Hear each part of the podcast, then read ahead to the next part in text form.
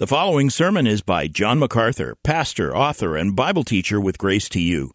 If you've never contacted Grace to You, we want to send you a free booklet by John titled Defeating Discontentment. It gives you seven practical principles that will help you face setbacks and difficult circumstances and experience contentment even when life turns upside down. Request your free booklet titled Defeating Discontentment by writing to defeating at gty.org.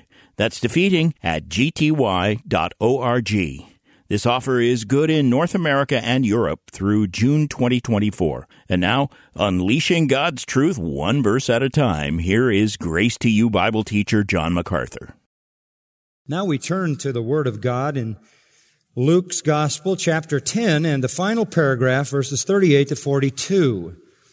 Luke chapter 10, verses 38 to 42. Herein is a wonderful little story that appears nowhere else in the gospel record, and so this is a unique portion that fits wonderfully into the purpose of the great historian Luke as he writes the history of the life and ministry of Jesus Christ. It occupies a very important place in the flow of this gospel, and even more importantly, should occupy a very important place in all of our lives, all of our thinking. I've entitled this paragraph, Luke 10, 38 to 42, the Christian's priority. The Christian's priority. Priority is a very commonly used word in our time. And I think as our, our society becomes more frenetic, more frantic, more disjointed, disconnected, more mobile, more involved, as life speeds up and becomes literally engulfed in so many different things, the word priority seems to be constantly on the lips of people who are trying to sort out life and get some kind of pecking order in terms of the things they need to be committed to. We have books on priorities, setting priorities. You can hire people to come in and teach you how to prioritize things. It's really become a very, very popular word because it seems to be a very great need in our complex time.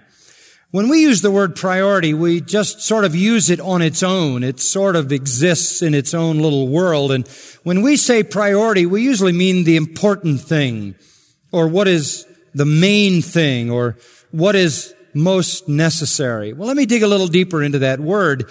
It is helpful to know something about the word priority. It is simply a form of the word prior. Now we all know what prior means. It means before or ahead of or preceding. A priority then is something that comes before everything else. It precedes everything else. It's ahead of everything else.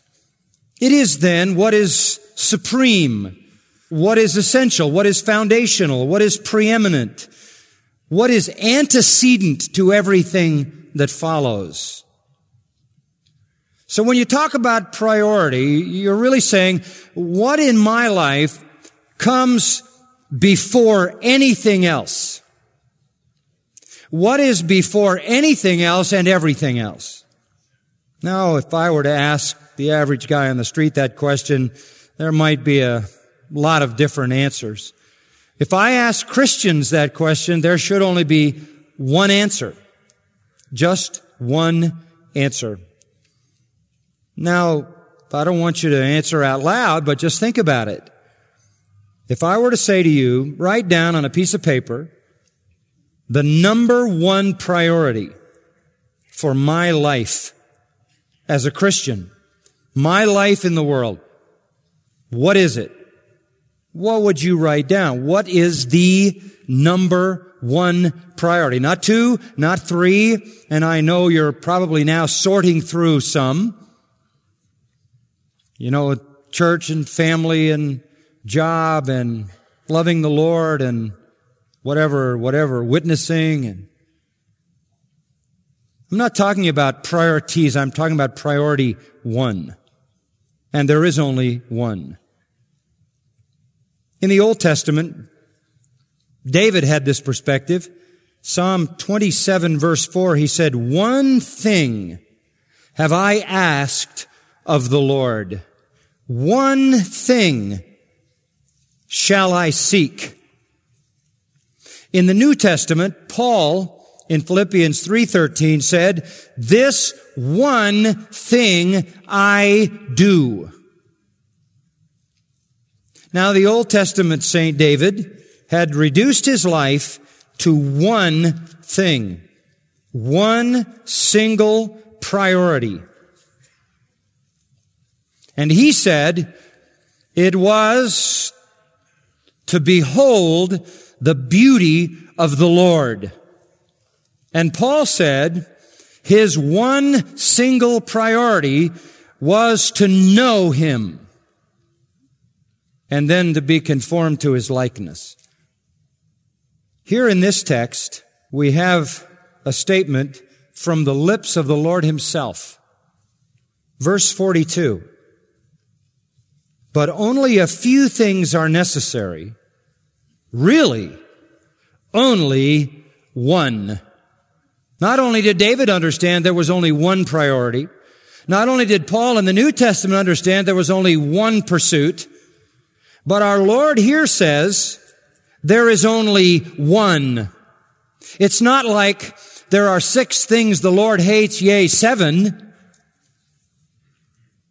It's rather, there are a few things that are necessary, but really only one.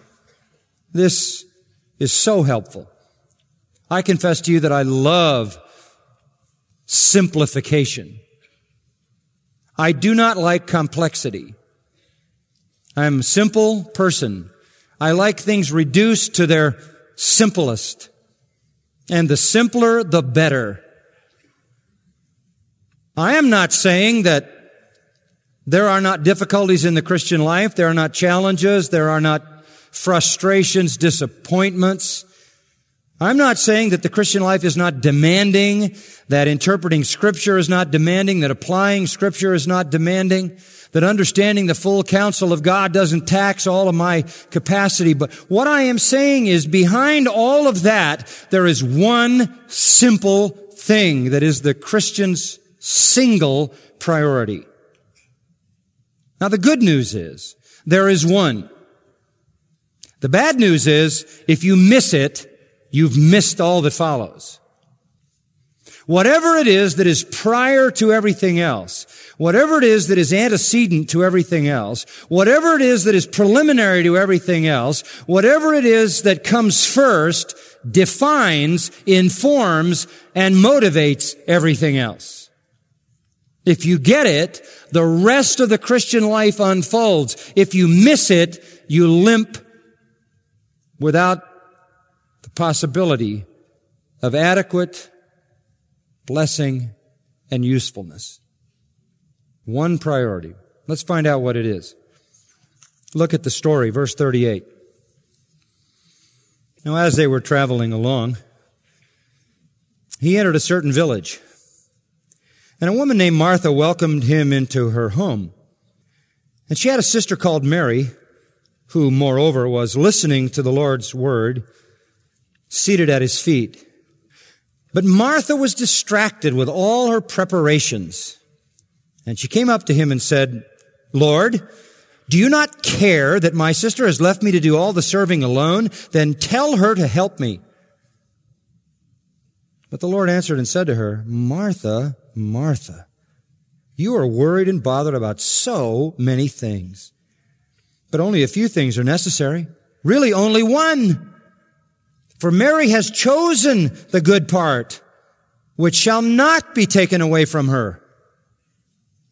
Now, simple enough story to make a very simple point. The good part. Mary chose it. Martha missed it. Now let me just give you a little insight into our writer Luke. Why does he drop this story in here? What's going on here? Well, we are now launching the last six months of Jesus' life. And starting here, all the way until the triumphal entry, all the way until he goes into Jerusalem. For the last week of his life, Jesus is going to be on the road. He's already been on the road for a number of months since he ended his ministry in Galilee. He's already been out of Galilee traveling in Judea, Perea. He'll do more of that. He's been going from town to town and village to village, proclaiming who he is. He even sent advance disciples in, the 70, 35 teams of two, to get the town and the village ready for his arrival. Sometimes they were received, sometimes they weren't. Sometimes people took them in, believed their message, and were wonderfully rescued from the kingdom of darkness and demonic power, and sometimes people rejected them. But after sending the 70 and having them get every little town and village where he was going to go ready, it's now the last six months and Jesus is going to visit those places. So we're going to be on the road with him, as verse 38 says now, as they were traveling along. And we're going to be traveling until he finally arrives at Jerusalem to face death on the cross. Now, the nature of this time, this travel time from really from chapter 10 verse 38 into the 19th chapter, that whole section is primarily going to focus on his teaching ministry. It's a teaching time. Miracles will take a back seat. They're only occasionally mentioned. The emphasis is going to be on the Lord's teaching. And the students through this whole six months are primarily his apostles and disciples. This is their final semester in preparation for taking the gospel to the ends of the earth. This is their final preparation to proclaim the will of God, to ready them to be inspired by the Spirit, some of them to write the New Testament. And what dominates this section is teaching. Luke isn't even interested in where Jesus goes. Here we read in verse 38, he entered a certain village. In chapter 11 verse 1, he was praying in a certain place. And it's going to be like that until chapter 18 verse 35 and we finally get a town mentioned and it's Jericho. Jericho down at the Dead Sea from which Jesus starts up to Jerusalem.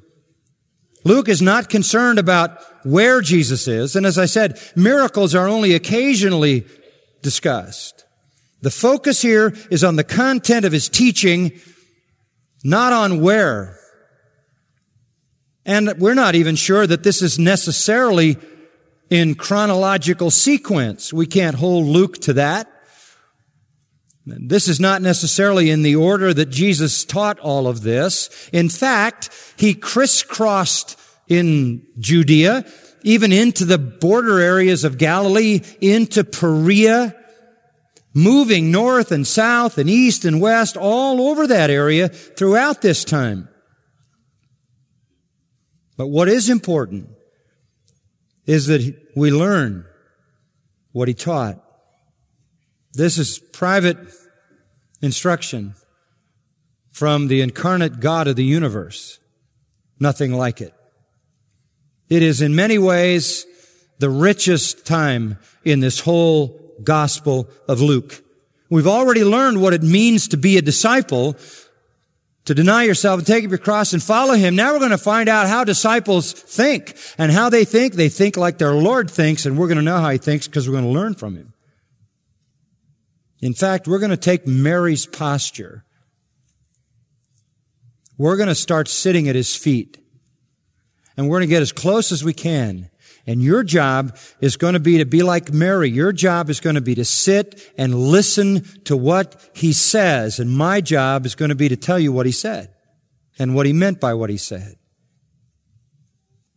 And he's going to teach us about prayer and he's going to teach us about Satan and more about demons and he's going to teach us about divine judgment and about hypocrisy and about persecution and about suffering and about the Holy Spirit. He's going to warn us about greed. He's going to instruct us about contentment, about how to use money, how to give, how to be a steward. There are going to be lessons on unity, lessons on righteousness and holiness. There is instruction on divine justice, on humility, on pride, on the cost of loyalty to Christ, on the kingdom of God and how to enter it. He's going to teach us about how heaven rejoices when sinners are converted. He's even going to teach us about divorce, about hell, about penitence, about forgiveness, and a lot about faith. And our Lord's teaching is unequaled. Wouldn't you agree? Monumental. And there's only one posture for this, and that's to be there at His feet like Mary was. And that's why he drops this incredibly wonderful little story. It's as if the teacher comes into our lives and says, all right, students, sit down. We're going to begin class. And class went for six months. For us, could be six years. I heard somebody say that. but we have to do a lot of recreating of the scene, you understand. Now, the Lord's teaching is radical. The Lord's teaching calls for a departure from Jewish conventional wisdom. It is cogent. It is powerful. It is urgent. It was and is and will be life changing. For us, this could be the greatest adventure of our Christian life. It'll all sort of culminate when we come into chapter 19, verse 28. Jesus will enter Jerusalem, start the last week of his life, which runs to the end of chapter 23, and then chapter 24 is the resurrection. So we're going to be in school with Jesus for the last months of his life. And he prepares us for this with this wonderful little story of Martha and Mary. I don't need to remind you because you know it. God speaks through His Word and God spoke through His Son. And when Jesus speaks, it is God speaking and no less. In John 8, verse 26, Jesus said, I have many things to speak but he who sent me is true, and the things which I heard from him, these I speak. This is the word of God through the incarnate Son of God. John 8, 28. When you lift up the Son of Man, then you will know that I am He, and I do nothing on my own initiative, but I speak these things as the Father taught me. Verse 40. You're seeking to kill me, a man who has told you the truth which I heard from God. John 7 verse 16. Verse 16 says, my teaching is not mine, but his who sent me. In the 15th chapter of the Gospel of John and the 15th verse, Jesus says, No longer do I call you slaves, for the slave doesn't know what his master's doing, but I've called you friends, for all things that I have heard from my Father I have made known to you. Chapter 17 verse 8. The words which thou gavest me, Jesus says to the Father, I have given to them, and they received them, and truly understood that I came forth from thee, and they believed that thou didst send me. This and many other times, Jesus said, these aren't my words, they're God's words. What a privilege this is to hear the absolute truth from the very mouth of God incarnate. I've said this through the years. I continue to believe it more and more all the time. The most important reality in the world is divine truth. The most important reality in the world is divine truth. It's not just important for people who don't know Christ, who don't know God, who don't know Scripture. It is important for those who do. But there are so many Christians who don't understand how important, and so many preachers who don't understand how important. It's not just atheists, agnostics, liberals, pragmatists, and mystics, or even the indifferent who are the enemies of the truth, who refuse to listen to him. Martha was not the enemy of Jesus. Martha loved Jesus, believed in Jesus, was a close friend of Jesus, but she didn't get it. She missed the priority. And Martha and Mary were not in any official ministry. But that didn't change the priority because the priority to sit at the feet of Jesus and hear the word of God belongs not just to people in official ministry, but to every believer. It is to this priority we are called. Now, I think the priority is probably leaking into your mind, is it not? The single priority for all Christians is to hear the revealed Word of God, because that is prior to every other spiritual duty, which is motivated by, informed by, and defined by Scripture. The story makes it so clear. Number one priority, hear what God has said. Now, if that's your responsibility, what is mine? Pretty obvious. To tell you what God has said. Is that not true? Talk about basic and simple. That's it. And how rare is that? How many times every week of my life do I hear from people, we cannot find a church anywhere in our place where the pastor will tell us what is in the Bible? Unthinkable. Well, let's look at the story. Fascinating. Now, as they were traveling along, in case you want a point of contact, chapter 9, verse 51 tells us that he resolutely set his face to go to Jerusalem, and he's still on his way. Now, instead of, say, nine months when he left Galilee, it's down to six months. He's headed that direction, but crisscrossing back and forth. Chapter 17, verse 11 says that he was passing between Samaria and Galilee on the way to Jerusalem, back and forth, crisscrossing all around and visiting towns and villages. On the road, on the road. In the process of this, sometime, and we don't know the chronology of this, but it fits here because it sets us in the position of students to be ready for all the learning we're going to get in the chapters to follow. He entered a certain village. And we know the name of the village even though it doesn't tell us. The name of the village was Bethany. How do we know that? Because we find out from John, in John 11 and 12, that that's where Mary and Martha lived with their brother Lazarus. And so we know this village, Bethany.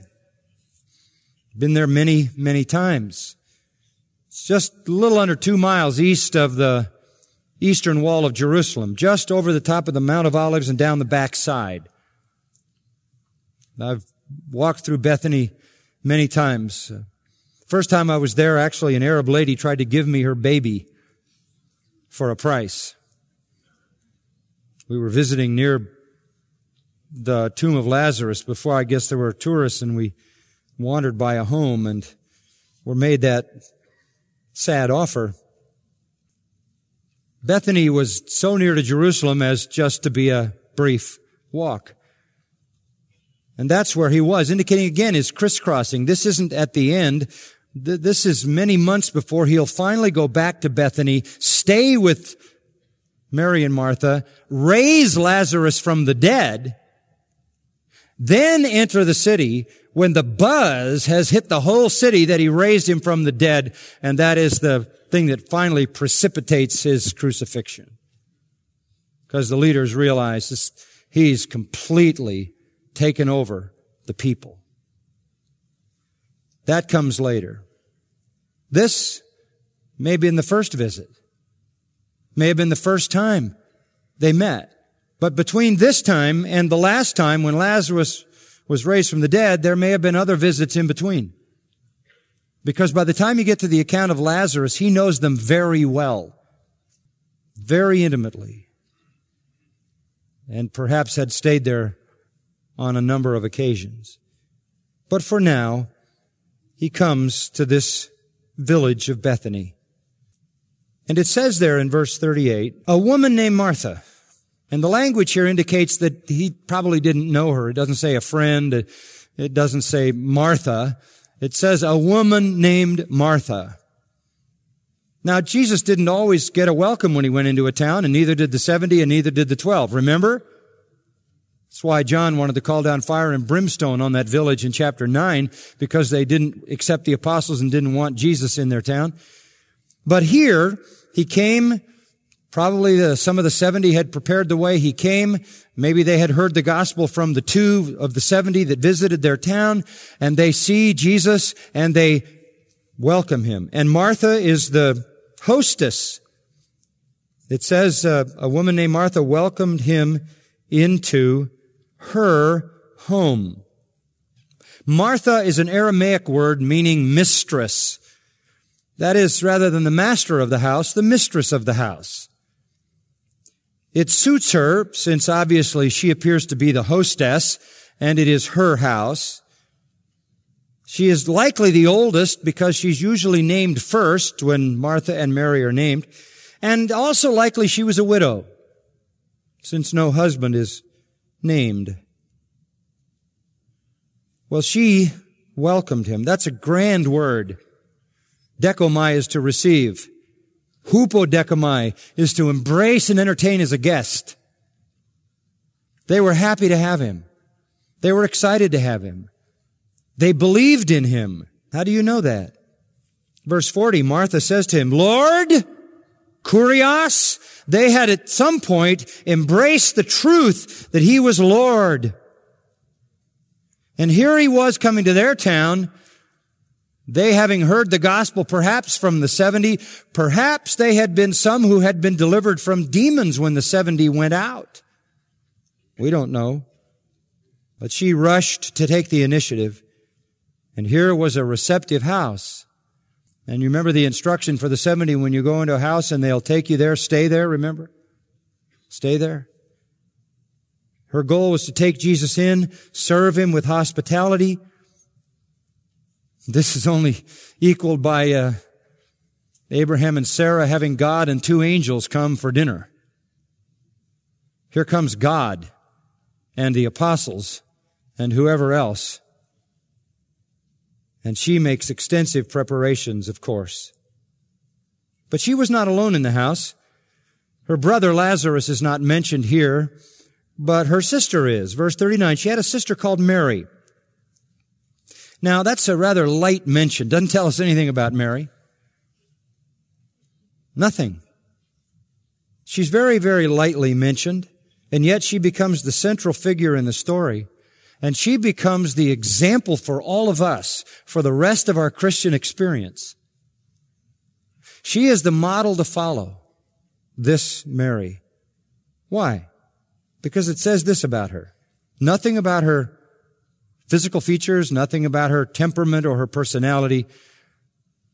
She has literally had all kinds of fabrications around her.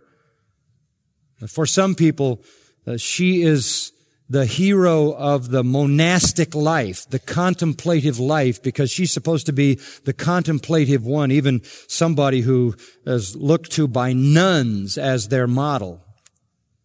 And we don't know anything about her temperament. We don't know anything about her personality. We don't think of her as some kind of necessarily contemplative person. You can't draw any conclusions about that. All we know about her is that when Jesus came to her house, she was listening to the Lord's word seated at his feet. That's all we know. But that's enough to tell us about her. Listening in the continual sense. When Jesus came, he taught. When he came to town, he taught. When he came to a house, he taught. He was always coming to teach because he came to speak the word of truth. And she's there listening. And it says, and I think this is so important, she was listening to the Lord's word. She knew this to be the Lord, her Lord. Martha called him Lord. They were believers. We just don't know when that happened or how. And not only was she listening to the Lord's word, but doing something that was remarkable for a woman, she was seated at his feet. The rabbis didn't allow that. A woman could learn in the back or in the women's section. But to come up and be at his feet, actually parakathedzomai, para alongside, she was as close as she could get, as near as she could be. Her position indicated her intense interest in his teaching. She got as close as she could get not to miss a word. She was literally riveted to the most powerful, clear, truthful teacher who ever spoke. And there she is, right alongside Jesus, sitting at his feet. That's a term we use today when you say you go to school, you sit at the feet of a certain scholar. It's borrowed from the ancient world. But women didn't have that privilege. Some rabbis said it's useless to teach a woman. It wasn't. It isn't. She didn't care about conventional wisdom. She was there listening to the Lord's words. The closer, the better. And she demonstrates the attitude of a true believer. Listen to Luke 6:47. Everyone who comes to me and hears my words and acts on them. Jesus goes on to say, builds his house on a rock. Back up to verse 46. Why do you call me Lord, Lord, and do not do what I say? Saying I'm Lord, calling me Lord isn't enough. It's those who come to me and listen to me and act on what I say that are truly mine. And here was Mary. She said, Lord. She listened to the Lord, evidencing her true conversion. A lot of people Lord, Lord, Lord, oh, I believe, I believe, I believe, I believe. But it isn't the priority for them to come and hear the Lord speak, to know His Word. In the eighth chapter of Luke, and, and there are many, many other places, I'm just giving you a few in Luke. In Luke chapter 8, his mother and brothers came to him and they couldn't find him because of the crowd. They came to find Jesus. And uh, somebody in the crowd said in verse 20, your mother, your brothers are standing outside. They want to see you. He said, my mother and my brothers are these who hear the word of God and do it. How can you tell a true believer? They hear the word of God and they do it. Chapter 11, verse 28. Blessed are those who hear the word of God and do it. She had a desire to hear the Word of God. She grasped the amazing opportunity. Here was the Lord, and of all places, her little village, of all places, her house, in her little room, and she was sitting at his feet and hearing the very truth of God from the lips of the Lord of heaven himself. And her priority was to hear to listen, to love that truth, to believe that truth, to act on that truth. I got a letter from somebody this week that said, I came and heard you preach. It was great. I really enjoyed it. I don't go to church very often. I come to hear you now and then, and every time I hear you, I like what you say. My response to that is, if you don't have a hunger, if you don't understand the privilege of hearing the Word of God, then I think you need to re-examine whether or not He's really your Lord. You don't get it. But Christians who believe can become distracted from the Word. Let's meet one. Oh, verse 40. Here are two words not to be forgotten. But Martha. She didn't get it. She didn't get it. But Martha was distracted with all her preparations.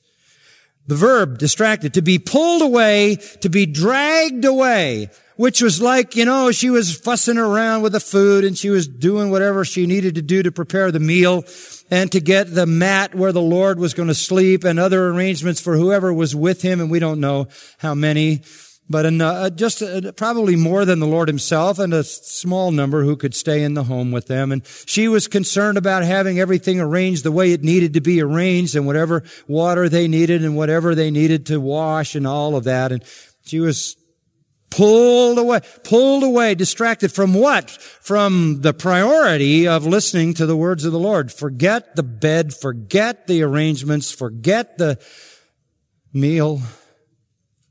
Not her. She was dragged away literally with her much serving. She was all caught up. She had a desire to listen. I mean, it was so powerful, so winsome, so insightful, so profound, so deep, yet so clear. But she was pulled away by the busyness of physical preparation. Nothing wrong with hospitality. It's commanded in the Bible. Romans 12, 13, 1 Peter 4, 10. It's a command to show kindness to strangers. And there's nothing wrong with a woman being a keeper at home, right? Titus 2, 4, and 5, women are supposed to be keepers at home. Keep the house. And there's nothing wrong with entertaining guests. 1 Timothy 5:10. A widow couldn't be put on the list unless she had lodged strangers and shown hospitality. Those are good. It's good to do those things. Her devotion is commendable. And of course, she was doing it for the Lord, the guest of all guests. But in the process, she just had her priorities completely twisted. Forget that. You've got God in there speaking divine truth, Martha. She's fussing around all over the place, trying to get done what she wants done the way she wants it done, and loses sight completely of a rare privilege to hear the Lord of the universe teach privately and personally. She and her sister could have learned from his lips. Her sister took the privilege. She got it. Furthermore, it wasn't bad enough that Martha's priorities were messed up, but once your priorities get messed up, your attitude does too. So, she starts losing the joy of this service. She becomes agitated, she becomes frustrated, and then she gets mad. That is not the right attitude by which to dispense your hospitality. At the apex of her exasperation, she acted in a way that shows how twisted she was. How easy it is to start out doing something good, but because you don't understand what is best, even what is good, creates selfishness, frustration, and then you do something that's outrageous. Because you can't contain your attitude, it comes out. Look at this. She came up to him. I mean, just that. Lord, could you just hold it there for a minute? And I know these are important things. She came up to him. What she should have done, especially when she was frustrated and angry and full of anxiety, irritated, she should have just gone in there and sat down next to Mary and listened. The Lord didn't care about the stuff. He didn't care about the meal. He came to teach the truth. If he ate or didn't eat, it wouldn't matter to him or the rest. She comes up to Jesus and she says this, Lord, do you not care? That's unbelievable. What an indictment. Do you not care? I mean, that is, that is one of the most graceless statements ever made by a human being to Jesus. Do you mean the one on whom you cast all your care because he cares for you? Do you not care? That is a sad attack. That is an unthinking indictment. She's out of control. She's over the top. This is what we call she's lost it.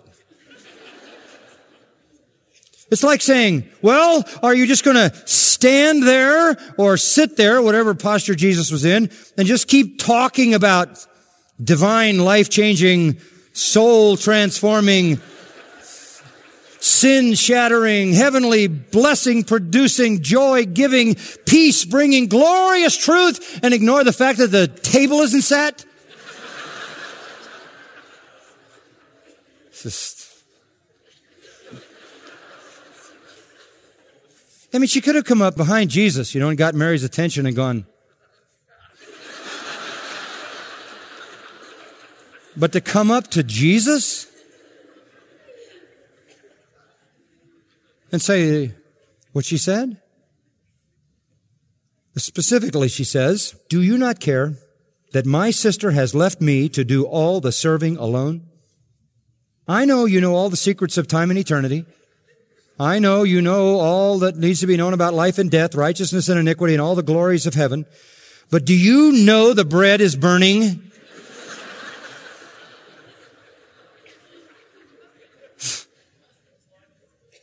And Mary is just sitting there doing nothing.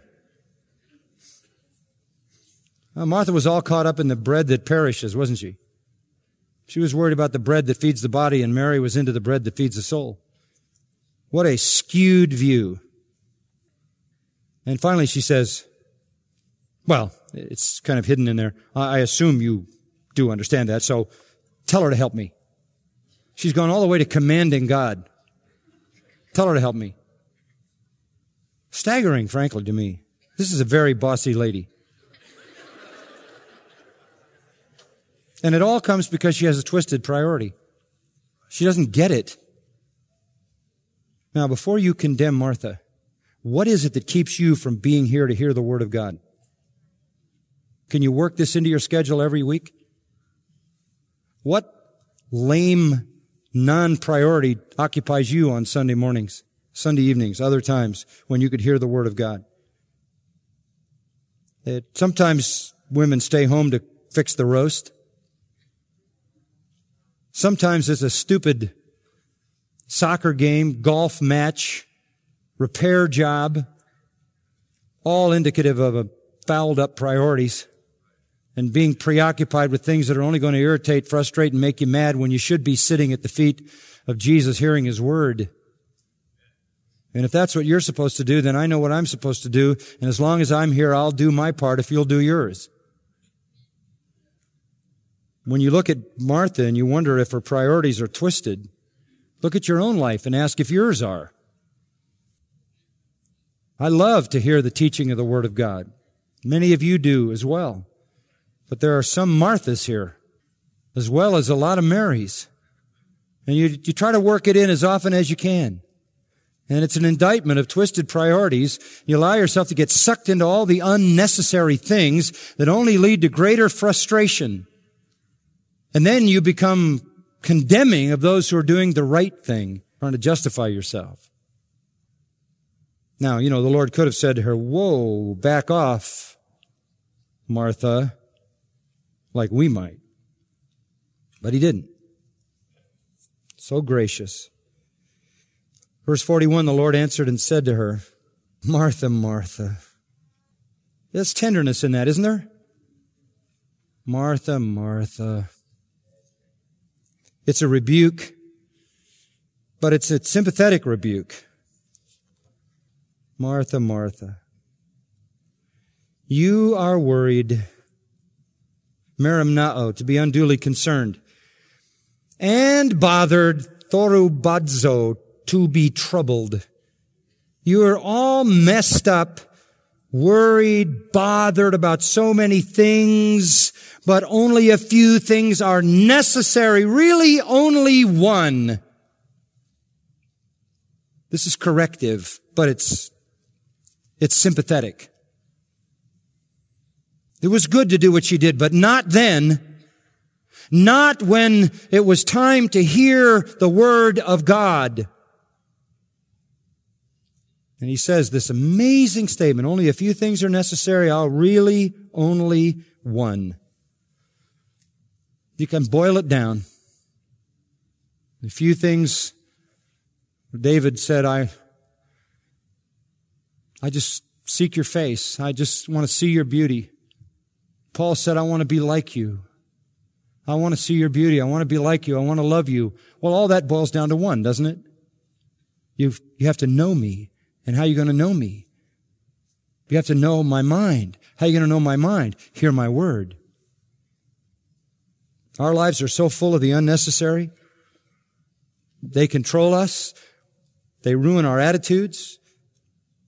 They whack away at our relationships.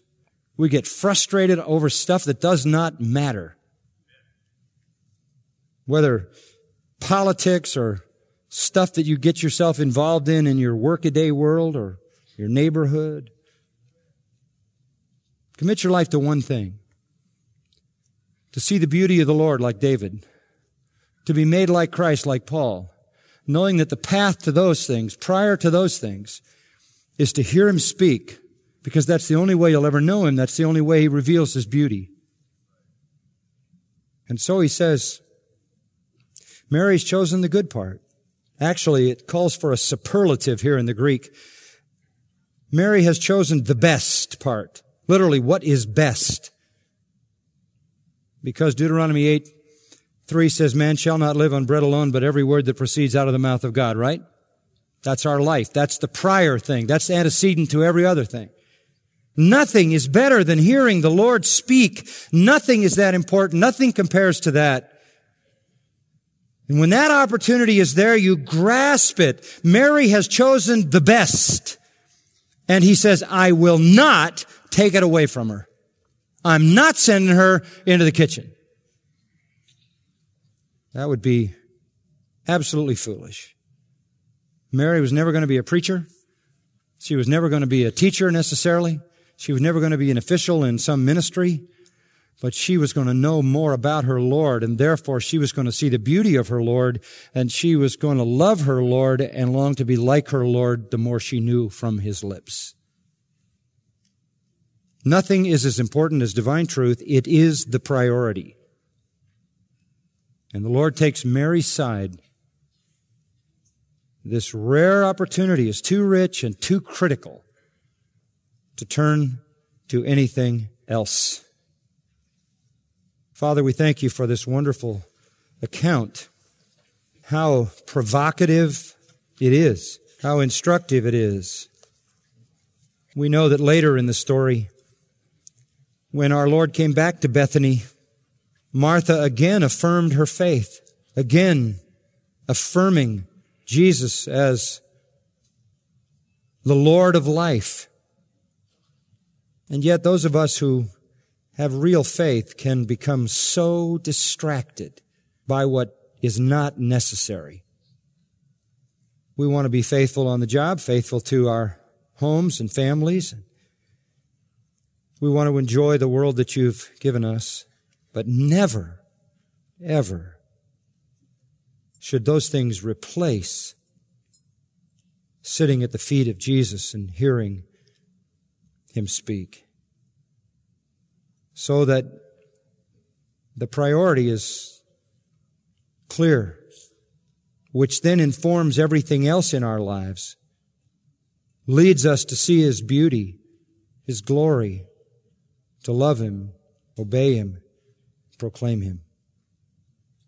This is why Paul said, I commend you to God and to the word of His grace, which is able to build you up and give you the inheritance among all those who are sanctified. It's why Paul said, take the sword of the Spirit, which is the Word of God, that you may be able to resist in the evil day and having done everything to stand. It's why he said, let the Word of Christ dwell in you richly in all wisdom.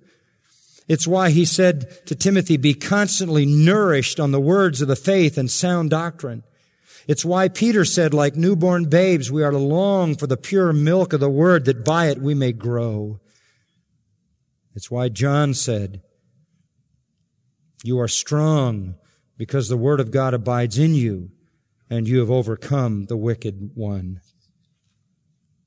Spiritual strength, hope, assurance, confidence, wisdom, joy, gratitude, nourishment, victory over Satan, error. all those elements of our Christian lives which are important.